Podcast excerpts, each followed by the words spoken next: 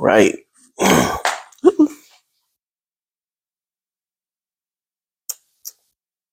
and you're gonna stay over here. All right. Oh hey. All right. Um glory to God um for all that he's done, doing, and going to do. Grateful for another opportunity to be before you guys and to just give to you what God has laid nearest to our hearts on today. Um, as we continue in our um, peace and purpose series. Um, in the first um, first part of the series, we talked about how we are all looking for Christ, but we seem to be looking for Him in all the wrong places. And that part of the problem of the human condition is that we are seeking peace and purpose, um, but we don't know who we don't know who we're supposed to be seeking it from, where we're supposed to be seeking it from, and how to obtain it and how to possess it in a way that is satisfying to the soul. Um, and so last week we start our we started our journey of understanding uh, where peace and purpose comes from by first asking the question, "Who is God?" Uh, because we all have these finite ideas of who God is, and quite frankly, all of us have a finite idea because we're all human and we have these finite minds. But we serve an infinite God who has given us enough information about him through his word that we can then determine who he is um, by, by virtue of the Holy Spirit if we just know how to look. And so last week we talked about how God is all knowing, all powerful, um, ever present, and self sufficient. And although it felt like a sad thing to hear us say that God doesn't need us, um, it also should it also gave us a reason to rejoice because despite not needing us, he still wants us. And because he wants us, that should give us reason to rejoice because he could just as easily decide and determine, you know what, I don't care. I can wipe this whole world out, start all over again, give us another, um, give create a whole nother people. But instead, he decided, I want to love you, the, the ones I created. Um, and as a result, we are still here. We are still present. We are still active force in his story. Um, the key to it all is that when we allow God to be God, it allows us to align ourselves accordingly to accordingly to his purpose and his will for our lives that we're not trying to bend him to our will. We're tr- that he um instead he is bending us to his will. Uh, but we'll talk about that more as we move forward in our um in our um series because i don't want to jump ahead um even though it's still good news. Because man to be to be bent to his will oh my gosh it's just so freaking amazing. But anyway, um, so today, what we're going to do is now that we have an understanding of who God is, we now want to understand who we are in light of Him. Um, and so, as a um, starting point, I want us to go to the book of Judges and um, verse number um, 11 of chapter 2 will be the base point but i want i'm going to show you guys a pattern of, of behavior throughout the book of Judges that'll kind of give us the baseline of where we're headed today as our um as our um subject for this morning is called wandering. So Judges chapter 2 verse 11 says, "And the people of Israel did what was evil in the sight of the Lord and served Baals. Serve you serve the Baals." Um chapter 3 verse 7 and the people of Israel did what was evil in the sight of the Lord. Chapter 3, verse 12. And the people of Israel did again what was evil in the sight of the Lord. Verse um, 1 of chapter 6. The people of Israel did what was evil in the sight of the Lord, and the Lord gave them in the hand of the Midians seven years. And then one more time, um, verse 33 of chapter 8. As soon as Gideon died, the people of Israel turned again and whored after the gods of Baals and made Baal Berith their god. And the people of Israel did not remember the Lord their God, who had delivered them from the hand of all their enemies on every side. And they did not show steadfast love to the family of Jerubbaal, that is Gideon, in return for all the good he had done to Israel. Um, again, when we when we fail to understand that God is the center of the universe, we will turn ourselves into the center of the universe and make our entire existence about us. That this little snippet of time in light of eternity becomes the focal point of our entire existence and our entire being. When we put God in his place and put God in his proper perspective, it helps us to have a better understanding of what it is that we're in search of in our in our in our daily walk of life. Um, to understand this better, we have to go back to Genesis. In Genesis, God creates the entire universe. He creates the heavens, he creates the stars, he creates the planets, he creates earth, he puts the water in the earth, he puts the land in the earth, he puts the trees, the grass, um, the animals, the, the fish, the, the, the, the land animals, the bears, the mountains and the lions and all mountain lions and the goats and all them. And then on the sixth day, he creates man.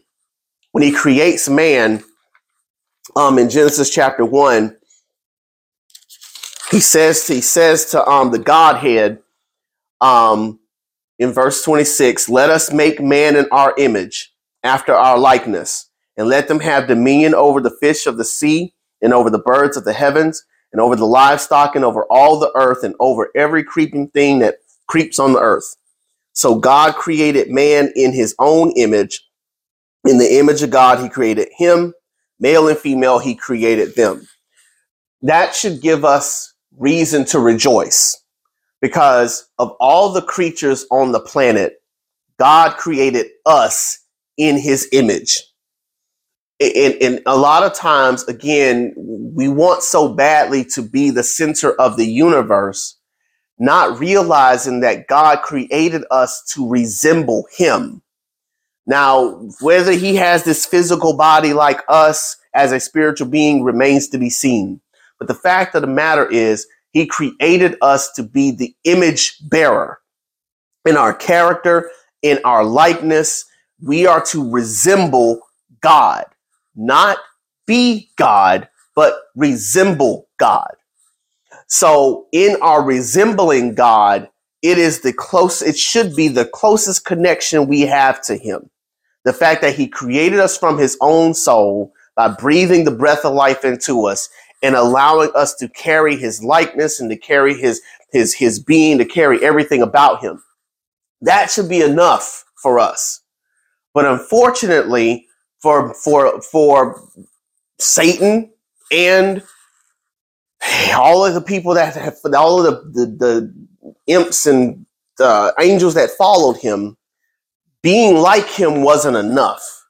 They wanted to be him, and as such, they deceived. Satan deceived Adam and Eve into believing the same thing.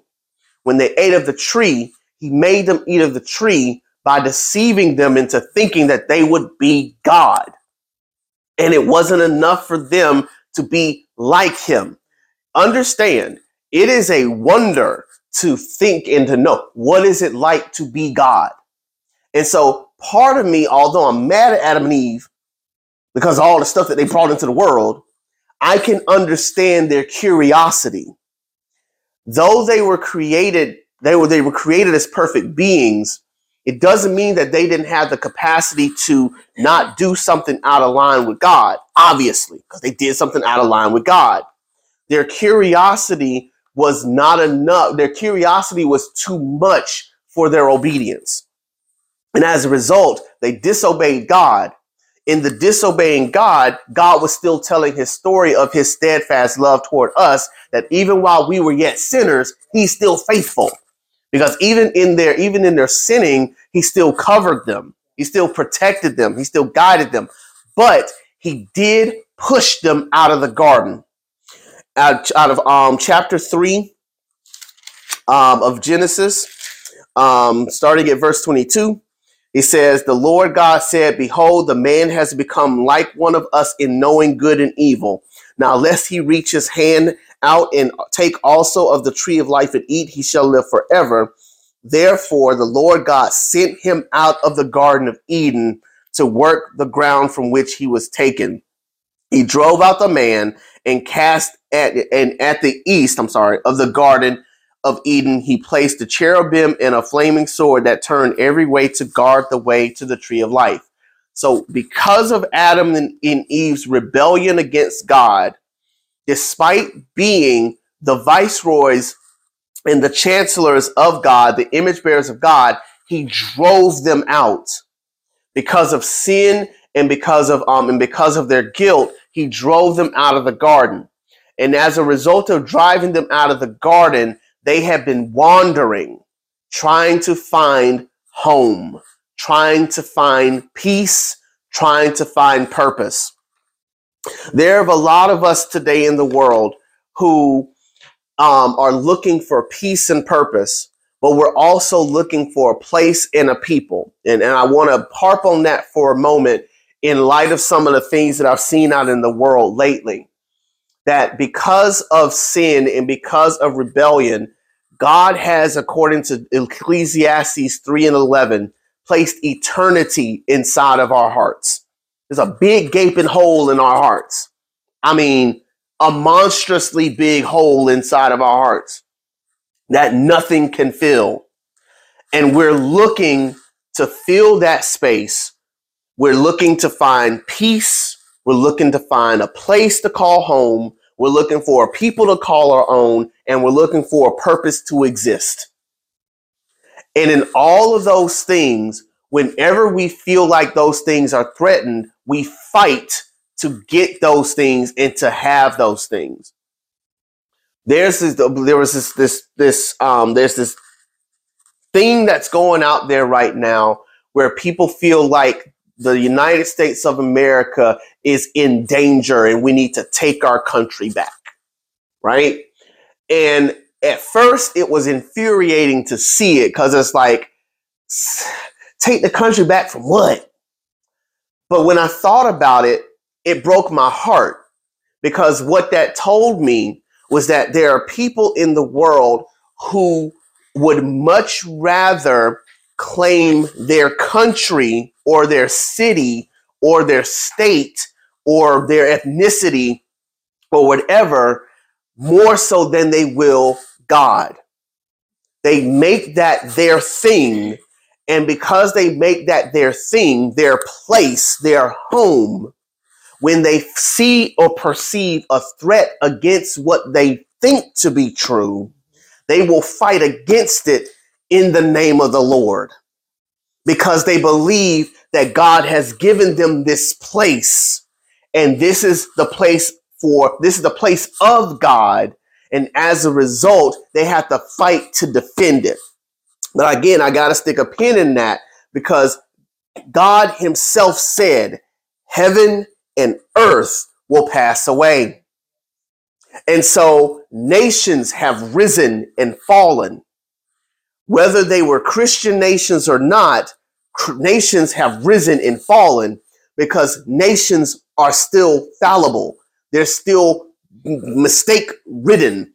They're still full of evil people, corrupt people who are chasing after idol gods.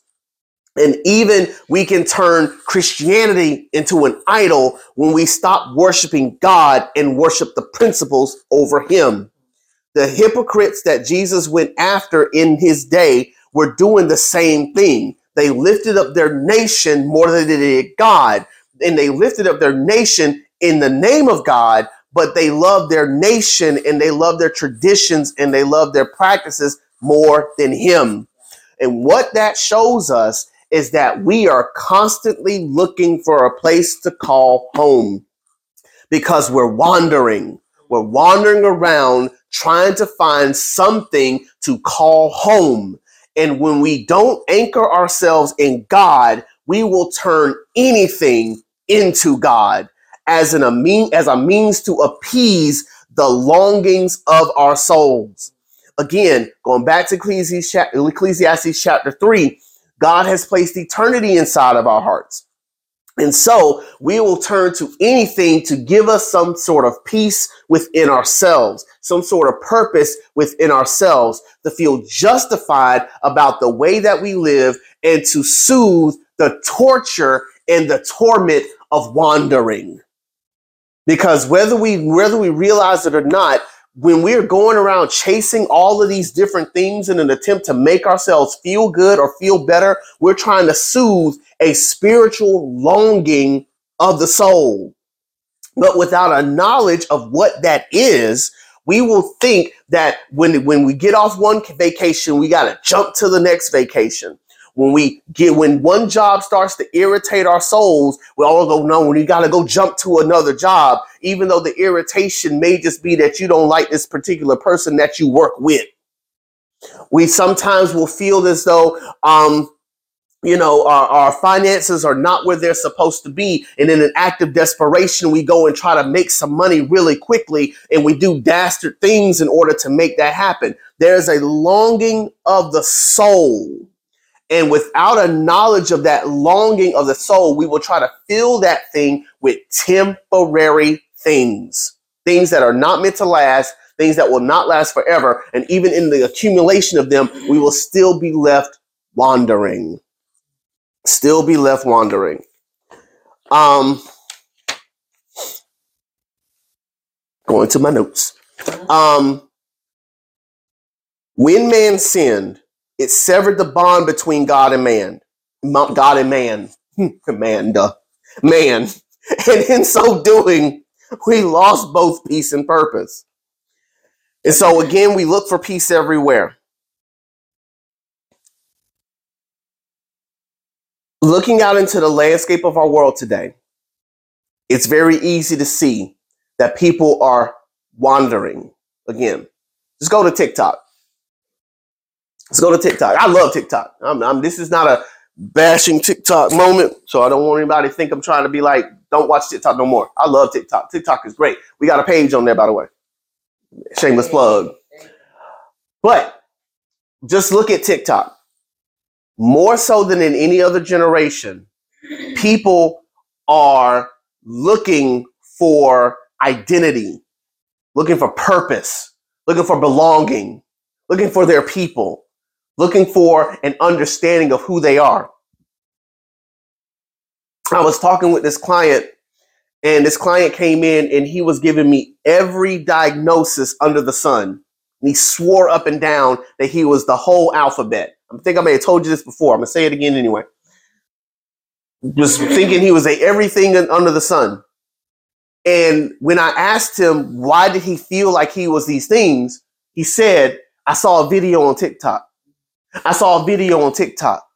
I saw a video on TikTok. I joined this community on TikTok. I was with this group on TikTok, and everything that they said in this video really resonated with me. It really resonated with me. It really resonated with me. And so he felt like he had 16 diagnoses off of TikTok videos. But he felt that way because it resonated with him. And it's the resonating that is problematic for a lot of us because sometimes, no, most of the time, if our souls are not anchored in Jesus, we will mistake feeling for fact. We mistake our feelings for fact. And because something resonates with us, doesn't make it true. Because with Eve, when he said, Did God say you would surely die? It resonated with her. It made her feel some type of way, but her feelings were not fact. Because in her mind, he didn't, he said he surely, surely die. N- maybe not, but God clearly said, if you eat this tree, you're going to die. And so again, our feelings, we can sometimes mistake them as fact, but because just because we, something makes us feel good, makes us feel worthy, makes us feel loved, make us feel justified, make us feel wanted, make us feel like we belong. Those feelings are not always facts. And as a result, if we don't have our lives anchored in God, we will find ourselves wandering from one good feeling to the next. Because what makes us feel good today may make us feel horrible tomorrow. And once it makes us feel horrible tomorrow, we now jump to the next thing or the next job or the next idea or the next platform or the next feel good um, situation in order to make that feeling come back to us. It's the reason why people become addicted to um, to to drugs, or become addicted to alcohol, or become addicted to sex, become addicted to pornography, become um, you know zealous warriors on their jobs, or feel that they have to have so many friends, or they have to have so many relationships, and this, that, and third, because they feel like there's a longing in their souls that doesn't feel good. I had another client who want so badly to um to have children but because she couldn't have children she ended up buying everything out the store of baby clothes and, and baby things and all these things because she was trying to soothe the longing of the soul of wanting a child wanted to be in connection with someone so badly that she made these connections out of these clothing items that she bought, spending thousands of dollars that she didn't have so that she could feel some sense of peace within her soul over the fact that she couldn't have children the way that she wanted to or when she wanted to. That's what happens with us. When we wander around trying to find peace and purpose, we wander from one thing to the next, to the next, to the next in an attempt to create some type of peace within our souls, some type of purpose within our souls when people are picking and choosing what pieces of the Bible and pieces of yoga and pieces of Buddhism and pieces of New Age crystals and, and sage and, and African traditions to try to piece together this semblance of a life that they want for themselves, they are wandering, trying to figure out how do I make my life work for me? So much so that we craft a God of our own imaginations in order to feel justified in what we do. Understanding Romans chapter chapters 1 and 2 tells us that you know that people who don't have a walk with God still can feel God because of the eternity that's wrought in their hearts. God placed that eternity there to make them look at themselves and say, I need something more than this. Which means there is a right and a wrong that every person on the planet, whether they know God or not, feels spiritually.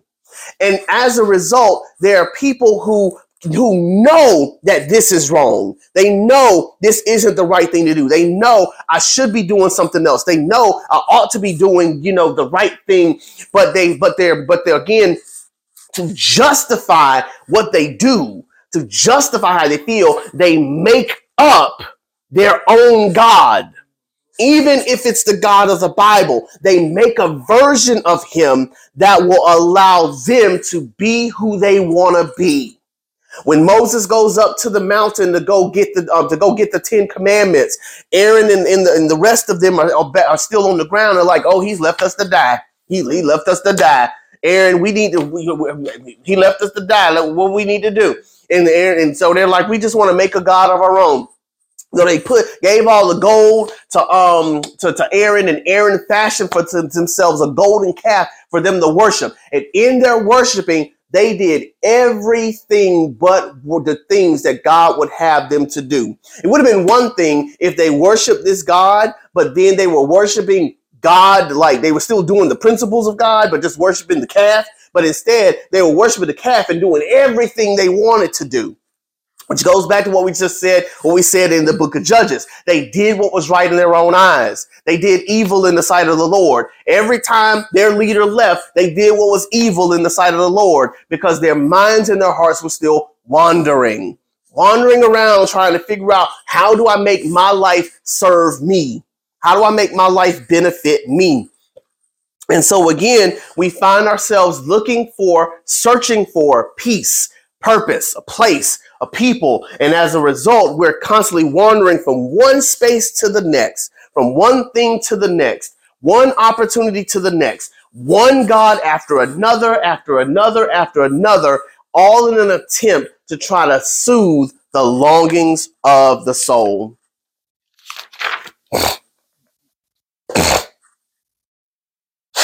And the reason, again, why we do this is because God has placed eternity in our hearts. And as a result of placing eternity in our hearts, both peace and purpose, as well as a place and a people, come from Him. And because they come from Him, nothing in this world will ever satisfy the longings of the soul. There's no marriage that will that will satisfy the longings of the soul. There's no relationship, whether it be a heterosexual, homosexual, polyamorous, polyandrous, whatever you want to call it, it's not going to satisfy the longings of the soul. There's no child you can have that's going to satisfy the longings of des- desiring a better relationship with your parents in the past. There's no pill that you could take that's going to make the anxiety gonna dial down or the depression dial down for you to be satisfied in your soul. There's no amount of sex that you can have that is going to cure the saddest, the longings of the soul. There's no amount of gratification you can get from one night of this or two nights of that or a vacation here or a vacation there that's going to give you the satisfaction that you're looking for in your soul. There's no amount of money that you can make that's going to satisfy the longings of your soul. There's no position on your job that's going to satisfy the longings of the soul. There's no video game that you can play. There's no movie series you could watch. There's no there's no you know nine season show that you can binge that's going to satisfy the longings of the soul. There's no house you can buy. There's no car you can buy. There's no pet you can own. There's no hobby you can um you can participate in that's going to satisfy the longings of the soul. There's not even a nap that you can take that's going to satisfy the longings of the soul. It may it, it, it, may, it may feel like it will, but I promise you, whatever problems you're trying to run away from from taking that nap are going to be there when you wake up. It's not going to do it. There's no night on the town that you can take. There's no conversation you can have with your parents. There's no there's no church that you can go to that's going to satisfy the longings of the soul. And what I mean by that is you can be in church, but still be in hell at the same time. Just being in the building is not enough to satisfy the longings of the soul. There's no, there's no ministry you can participate in. There's no, because I tell this story all the time. I'm gonna tell it one more again. If you heard it before, oh well. You had this girl that was dancing in the ministry at, the, at this church, and, I, and and you know, and she looked like she was tormented and troubled, while everybody else is like, "Oh my God, she's so anointed," and she definitely was because the word would not go out and return unto him void. So it did what it was set to accomplish. But even though she might have had the anointing on her, she herself did not have a walk with God, and she admitted that during during a Bible study when we talked about you know going to heaven versus going to hell. She said, "I know I'm going to hell," and I was like, then what are you doing all this for? What are you in the ministry for? What are you dancing for? And she said, because I'm trying to get a scholarship from the church. In order to get a scholarship from the church, I got to participate in an activity, and I chose dance.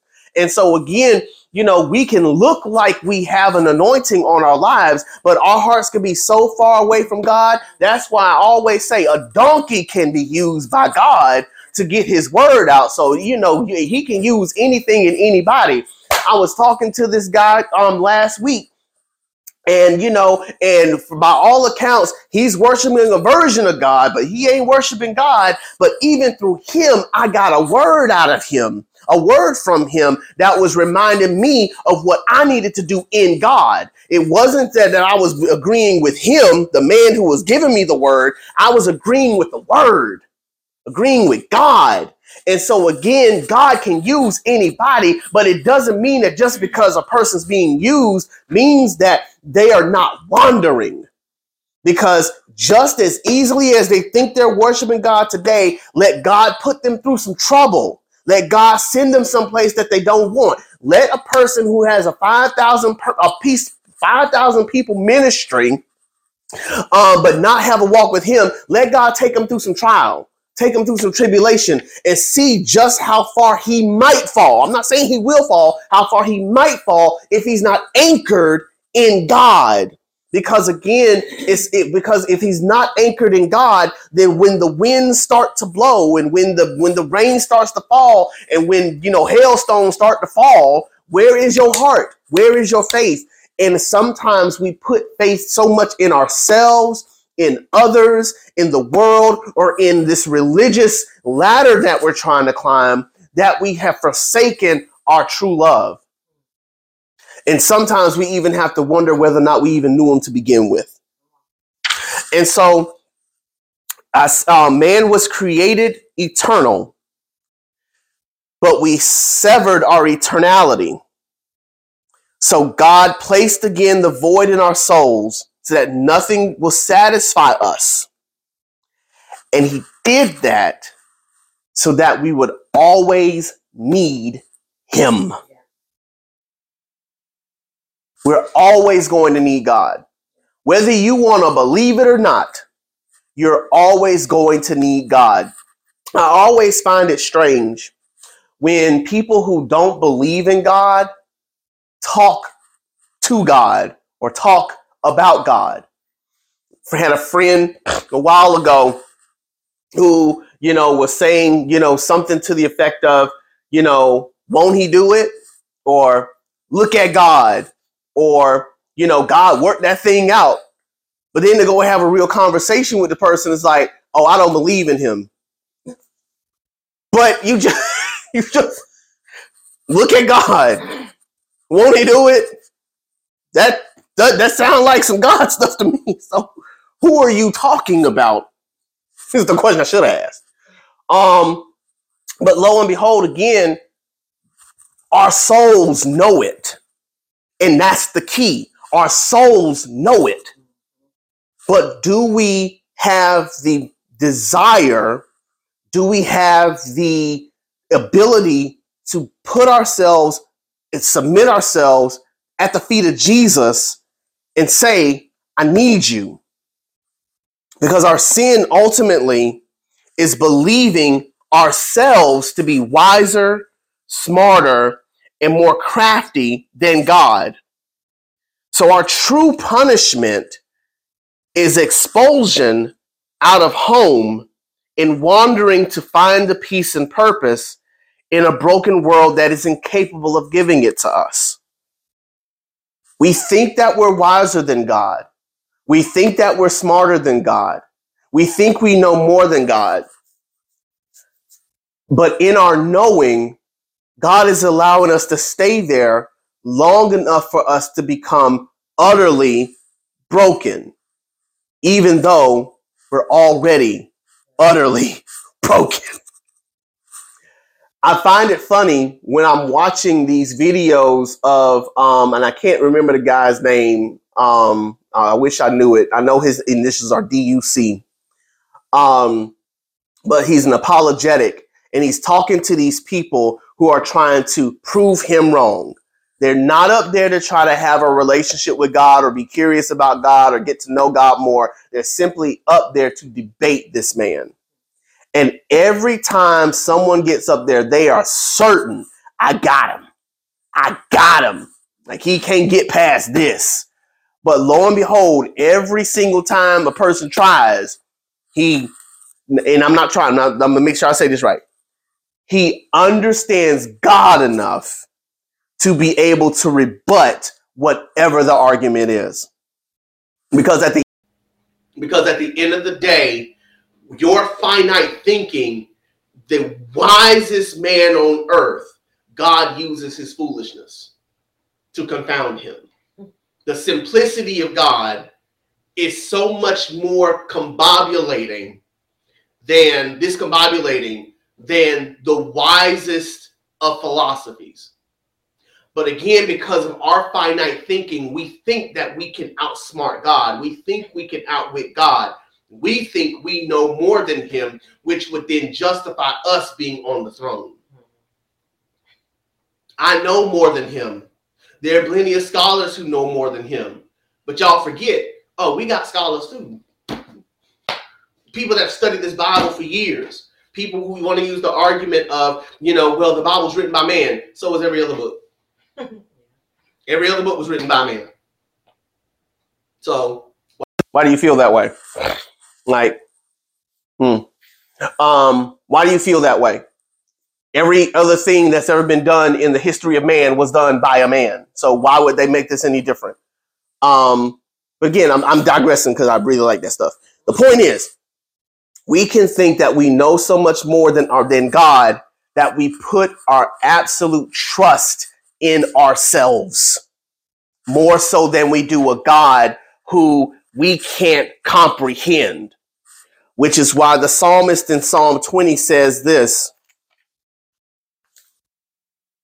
Some trust in chariots and some in horses, but we trust in the name of the Lord our God. They collapse and fall, but we rise and stand upright. And as a result of our wanderings, we find ourselves constantly trying to do again what we what we said in the beginning, finding peace and purpose. Finding peace and purpose because again, what we what we don't understand is that again we have to believe. We, we no, we don't have to believe. We believe ourselves to be so much smarter and so much wiser that we that our eternal punishment, our true punishment, is that we have been expelled out of the peace and the purpose that God has given us. He expelled us out of home. I'm glad. because our home can we t- our home is not so much a physical place our home is a spiritual position thank you god our home is not a physical place our home is a spiritual position our home is in god our home is with God. Yeah. It's not a physical place. It's not a physical person. It is a spiritual being, a spiritual connection, a spiritual anchoring, a spiritual tethering. That is our home. And we tore that by virtue of Adam and Eve's rebellion. But let's not blame them because even in our knowing that, we still rebelled. Even though we knew it, we still did what we wanted to do.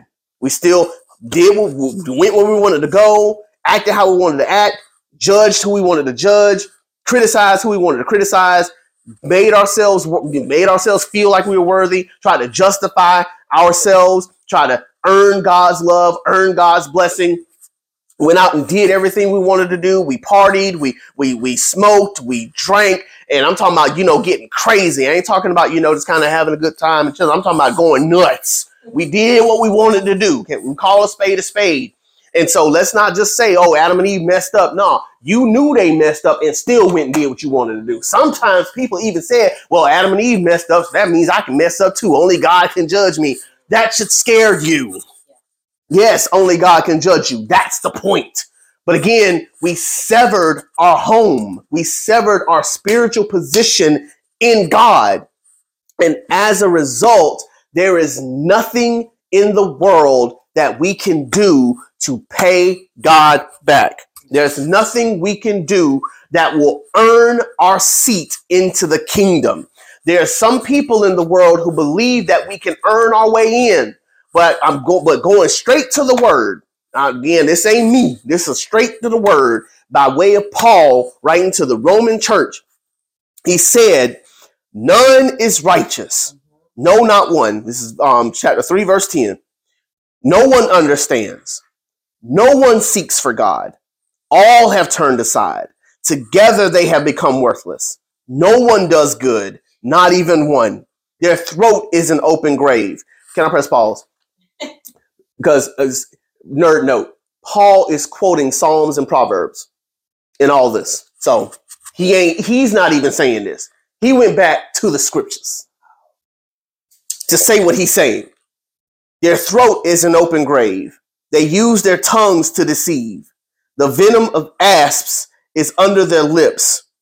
Their mouth is full of curses and bitterness.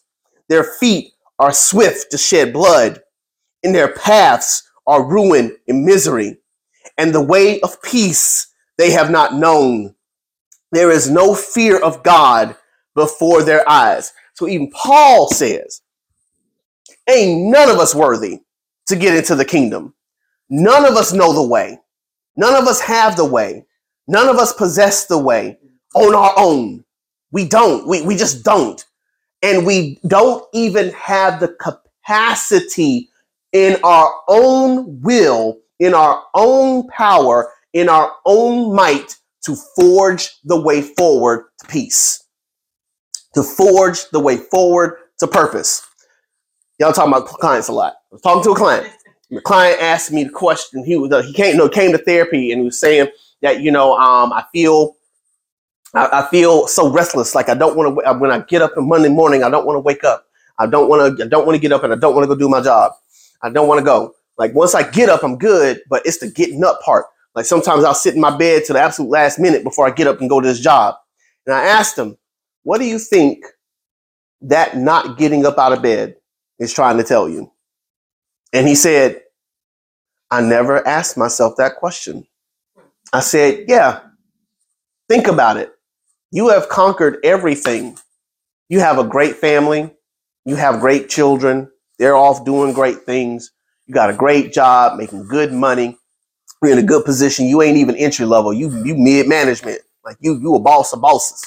Like you're doing the thing. Your wife is good. She's got a great job. She's doing great things. Everything's all good and gravy. And yet you don't want to get up on Monday mornings. Why do you think that is? You have everything you could ever ask for. You're not wanting for anything. Bills are paid. You got video games. You got a man cave. You're not wanting for anything. What do you think that unrest is trying to tell you? And he said, I'm going to sit down with that for a little bit and come back to you on that. Now, I know what's going on but will he know what's going on? I'm saying that to say this. We're going to talk about it in greater detail next time. But the issue with man is that we're looking for the answers sometimes in all the wrong places. We know there's a longing in the soul. We know this ain't it. This Christian walk that we walk is not just for people who are struggling to become saved. You got successful people that are still struggling in their souls. We're all looking for something and we're all wandering, and some of us are very successful looking in the wandering, but our souls are still deprived. Our souls are still looking, still hoping, still wishing, still waiting for something to give us an eternal peace.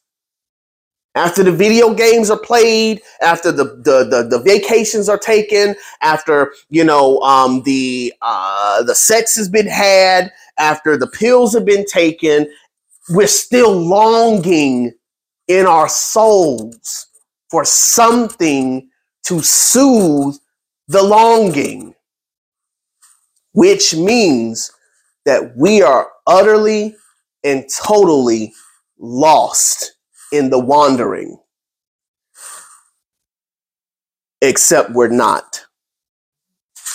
If we give our lives to Christ. And we're going to talk about that next week. Most gracious Heavenly Father, we come before you saying thank you for another blessed day in your presence. Lord God, even though we ain't talking about it this week, we still gonna pray for it this week. Because we know that the fix is in. You are the cure. You are the fix. You are the answer. You are the solution. You are the fill in the blank. Everything that we need comes from you. Everything that we are comes from you. Everything that we have comes from you. So we're asking, Lord God, Help us in our wanderings. Remind us and turn us. Help us repent, as we discovered last week. Help us to repent back to you each and every day so that we are reminded to stay anchored and to stay focused on you. Lord God, we can't do it without you. We can't know who you are without you. We can't love like you love without you. We can't even know who we are without you. So we ask, Lord God, help us in our wanderings. Help us to remember that even though we're living in a broken world, where broken people do broken things, it doesn't mean that we have to remain broken. That we can come to you and you can fill our hearts with the love, the joy, and the peace that you promised us all those years ago. Help us, Lord God, to strengthen the path, strengthen our feet on this path so that you may continue to share, share your word and share your love and share your joy to us in such a way to where we grow to love you more, to serve you more, to um, to submit to you more. And Lord God, for those who don't have a walk with you, may this word touch somebody's heart that they may begin to grow in you, much like we have grown in you. And we ask and pray, Lord, that you just continue to shine your light in such a way to where those who are wandering in the darkness can finally come home. Lord God, we love you. We praise you and honor you. It's in Jesus' name. Amen.